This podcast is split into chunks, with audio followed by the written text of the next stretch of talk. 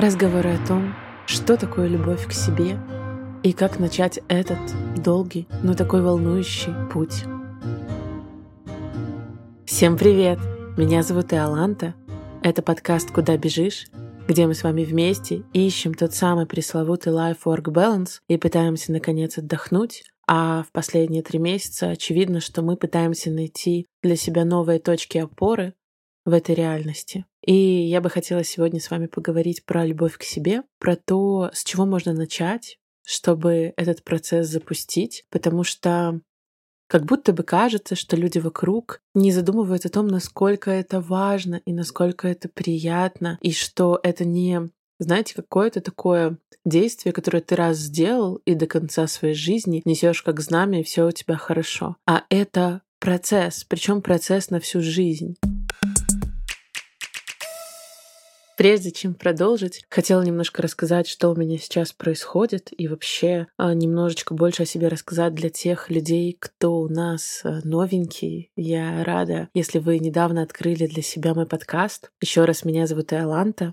Этот подкаст монтирует мой муж Павел. Мы вместе придумали этот проект, и вот уже несколько лет им занимаемся. У нас уже семь сезонов, и мы пока не планируем закрываться и останавливаться, потому что это то, что для нас очень важно, потому что как будто бы в обычной жизни, когда ты просто работаешь за деньги или еще что-то, не хватает вот этих смыслов и не хватает какой-то помощи людям. И для меня очень важно в какой-то момент стало дать этому миру или какой-то части людей хотя бы успокоение, хотя бы успокоение на те 15-20 минут, которые э, они получают, когда слушают выпуски новые. Вы мне пишете об этом, вы пишете о том, что есть какая-то информация, которая вам помогает, и именно это делает меня счастливой на самом деле. Мы с вами говорили, по-моему, еще в первом сезоне там был плохой звук, но там, кстати, очень-очень много было классной информации, поэтому если вас не смущает а, звук похуже, периодически возвращайтесь к первому, второму сезону, потому что там мы говорили с вами какие-то базовые штуки про work-life balance, про счастье, про депрессию и так далее. Так вот, мы уже с вами разговаривали о том, что есть такое понятие, как игай в Японии, и это про то, когда у тебя есть смысл жизни для того, чтобы встать с постели. Я бы даже не так сказала, не прям смысл жизни, а когда тебе есть ради чего вставать с кровати. И это первый вопрос, который я бы хотела вам задать. А у вас есть что-то, ради чего вы встаете с кровати? Подумайте, это может быть самое что-то небольшое и кажущееся важным только вам, но этого будет уже достаточно для того, чтобы начинать свою жизнь осмысленно и более счастливо, чем те люди, которые постоянно мечутся в поисках каких-то ответов. Хороший вопрос, я сама его периодически себе задаю. Второй момент. У нас опять не было подкаста какое-то время. И мне уже так надоело вам говорить, извините. я действительно не могу взять себя в руки в плане какой-то дисциплины. То есть в плане того, что когда началась война, у меня стало сильно меньше работы, у меня стала жесткая просто какая-то переоценка ценностей. Я пытаюсь понять, чем я хочу заниматься дальше. И пока я не могу ответить на этот вопрос, у меня свое агентство по SMM в Минске, и очевидно, просто очевидно, что а, маркетинг очень сильно пострадал от санкций, от ухода больших брендов, а, от сокращения бюджетов, еще от чего-нибудь. Просто некоторые бренды, например, польские, ушли от нас, или некоторые средние, допустим, или маленькие какие-то бренды, они просто не выдержали разрушения логистических цепочек, разрушения там связи и так далее и они стали закрываться. Поэтому, ну, сейчас в Беларуси как бы именно в сфере маркетинга, я бы не очень рекомендовала, если вы студенты, думаете, как себя дальше применить, я бы не очень рекомендовала верить разным курсом о том, что выгодные заработки, работаешь на Бали, не знаю, там, работай три часа в день для мамочек в декрете и зарабатывай кучу денег себе на Мерседес. Очевидно, что, боже, как много очевидно в этом подкасте.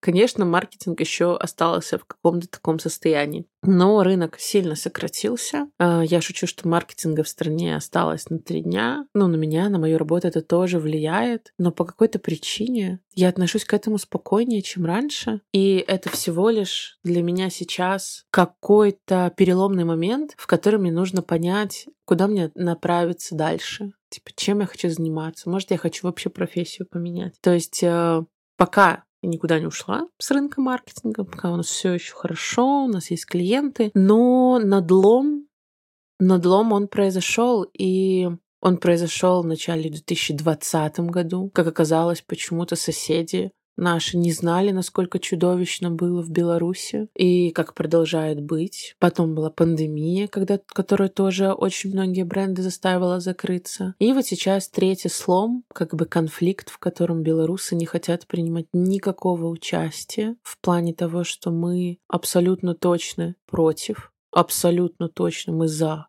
Украину в этом моменте. Что я имею в виду? Ни одному взрослому, адекватному и психически здоровому человеку как бы нельзя быть за войну. Нельзя искать оправдания, если среди моей аудитории вдруг закрались такие люди. Я буду, конечно, очень расстроена и надеюсь, что вы выйдете из этого момента, потому что это просто базовые, базовые принципы гуманизма. Ничего, ни одна причина не стоит человеческой жизни. Нельзя быть за войну, нельзя поддерживать войну. Это, мне кажется, супер база, которую мне важно было проговорить.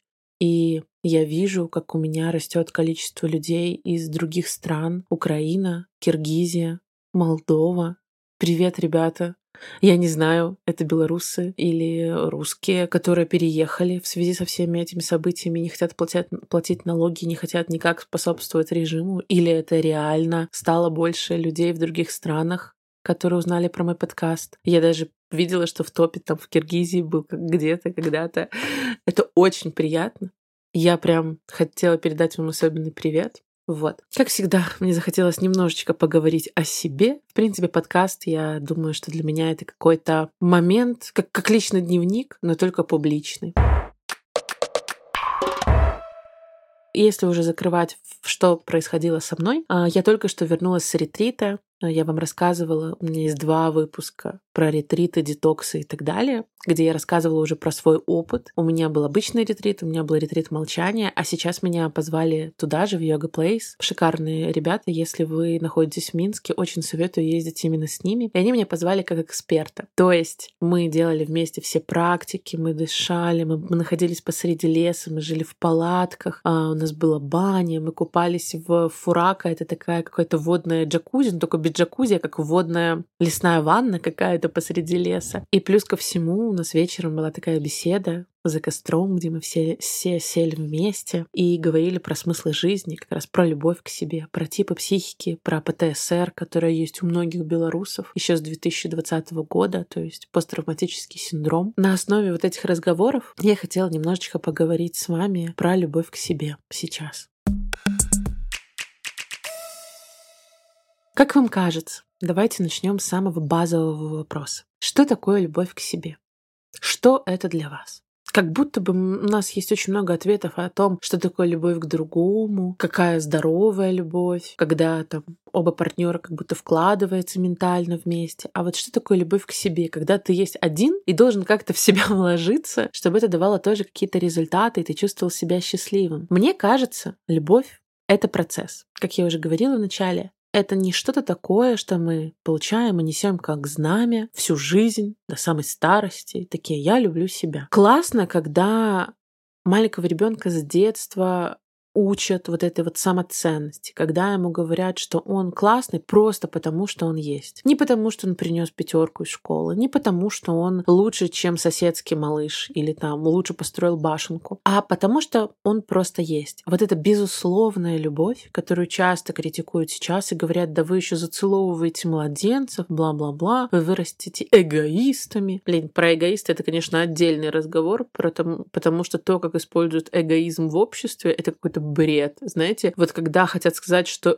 человек неудобный и не хочет э, действовать как э, по указке другого человека, его называют эгоистом. Но я думаю, что эгоизм — это какая-то прекрасная история, потому что мы все пришли в этот мир и живем ради себя. И каждый наш выбор — это наша ответственность, и каждое наше желание тоже. И если мы не хотим что-то делать или, наоборот, хотим что-то делать, это наша жизнь, наша ответственность. Поэтому я в целом не очень верю в эгоизм. Хотя, наверное, конечно, есть какие-то истории, когда он есть, Почему-то вспомнила своего брата, который всегда эм, мог доесть последнюю котлету, допустим, на сковородке и ставить сковородку кому-то, чтобы кто-то другой мыл. Вот, наверное, этот момент вот такой, это эгоизм. А все остальное скорее нет. Поэтому, если вы молодые родители, попробуйте вот там вначале с собой поработать, а потом с ребенком, и всегда давать ему ощущение, что его любят безусловно. Через 20 лет это сэкономит ребенку очень много денег на психотерапии.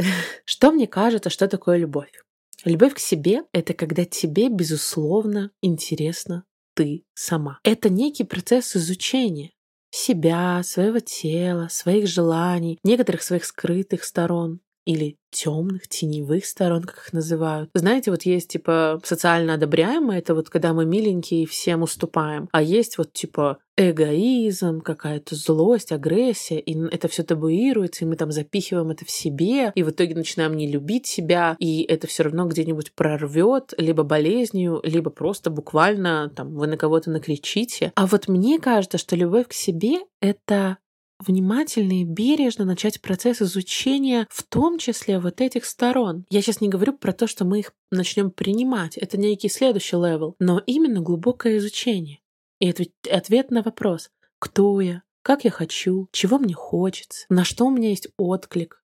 Вот мне очень нравится вообще концепция отклика. Я не знаю, задумывались ли вы об этом, когда нам что-то предлагают, люди или жизнь, и нам этого хочется, у нас внутри как будто такой огонечек начинает разгоняться или настроение повышаться, азарт. То есть всегда, когда есть отклик на какое-то предложение, когда нам реально вот внутренне чего-то хочется, появляется энергия, появляется настроение. Очень важно научиться отслеживать этот отклик и отслеживать отсутствие этого отклика, когда вам что-то предлагают, и вы соглашаетесь, а внутри вы чувствуете опустошение или грусть, потому что как будто вы предали себя, согласившись на это. И вот в идеальной картине мира нужно научиться жить так и слушать себя так, чтобы соглашаться только на то, на что у вас есть отклик. Это сложно, я так еще не умею, но я стараюсь, и я учусь, и я надеюсь, что вы тоже сможете понять, вот что такое этот самый отклик.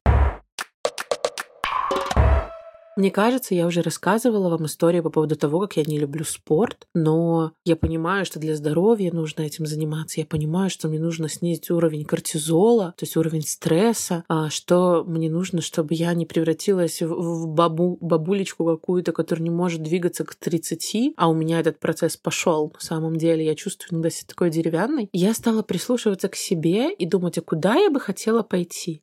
И у меня отклик пошел только на воду. И после этого я пошла на акваэробику, и я и занимаюсь уже несколько месяцев. Мне очень нравится. Я чувствую себя лучше. После бассейна я выхожу как будто после массажа, то есть какое-то такое легкое, приятное опустошение. И это как раз история о том, что важно не просто заставлять себя, допустим, идти на спорт, а нужно вспомнить, а что мне нравилось в детстве, а на что у меня есть отклик. И вот перебирая разные моменты, прислушиваться к себе, появляется ли вот этот самый огонечек изнутри. А по поводу теневых сторон, почему важно их тоже изучать? Для того, чтобы не самообманываться и при этом для того, чтобы в итоге принимать то, какие мы есть. Не бывает каких-то идеальных, добрых людей, которые всегда такие на позитиве и так далее. У каждого из нас есть плохие недостатки. Я вот изучаю свои, могу там немножечко поделиться. Я знаю, что во мне есть какая-то гордыня. Причем эта гордыня, она какая-то выросла из м, отсутствия самоценности и, ну вот из плохой самооценки, на самом деле, у меня где-то выросла такая нездоровая гордыня. То есть, если я где-то выступаю, мне важно, чтобы я сделала это лучше всего, чтобы никто вообще не почувствовал скуку, чтобы всем было комфортно. И кажется, как будто бы я хочу, чтобы всем было хорошо, но на самом деле это же я для себя делаю. Мне хочется, чтобы я была как самый интересный спикер. Вот. И я сейчас изучаю этот момент и думаю, как с ним примириться, как его где-то, может быть, подлечить, чтобы это была не гордыня, а гордость.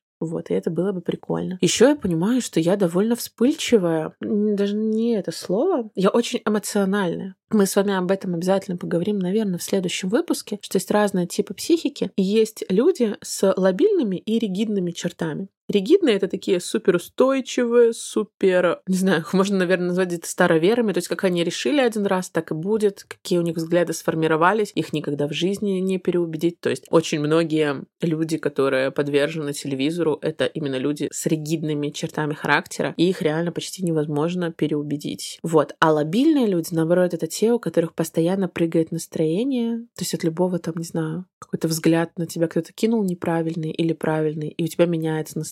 Так вот, я очень лобильный человек, и для любви к себе это немножко сложно, потому что в один момент я себя люблю, а через пять минут мне уже хочется поплакать от того, как я себя не люблю. Но мы с вами поговорим про это в следующем выпуске или через один.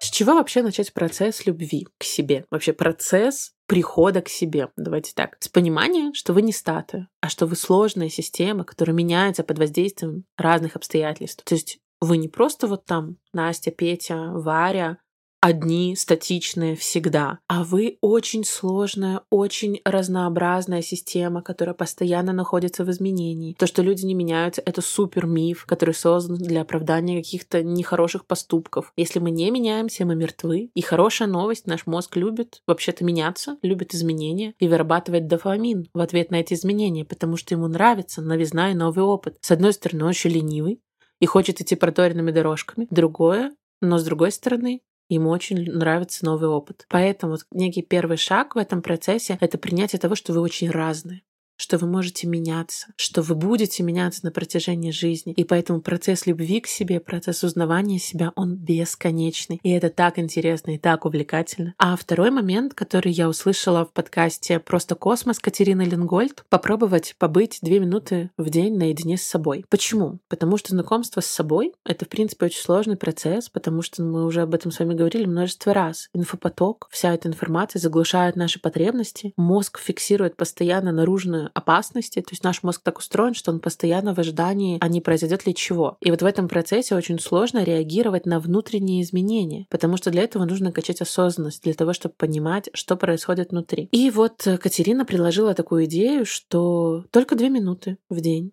вы одни, без музыки, без подкастов. Вы никуда не идете, вы не медитируете. То есть вы не делаете ничего, просто сидите и дышите в кайф. Спросите у себя, как бы я хотела сейчас подышать в каком режиме, насколько быстро. И подышите. И вот в этом процессе посмотрите, на что вы обращаете внимание, какие звуки вы слышите, какие мысли начинают вас обуревать. И уже исходя из этого, вам станет чуть понятнее, что происходит внутри, потому что вы убираете все какие-то внешние факторы и начинаете сосредотачиваться на себе и слушать себя. И делать так нужно каждый день.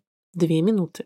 Давайте вместе попробуем. И если у вас это получится, обязательно не забывайте писать мне об этом наш телеграм-канал куда бежишь, а в директ Инстаграма, куда бежишь. И еще у нас есть группа ВКонтакте, а, которая тоже называется «Куда бежишь?». Вот, мы, в принципе, есть везде, и я буду рада, если вы к нам добавитесь, подпишитесь. И это только начало этой темы, которую я хочу постепенно развивать. Надеюсь, вам понравился этот мой небольшой камбэк. И хорошего вам дня, хорошего вам отклика. Попробуйте сегодня почувствовать на что-то отклик для того, чтобы понять, как он у вас ощущается. И пока-пока, мои котята. Всем баланс.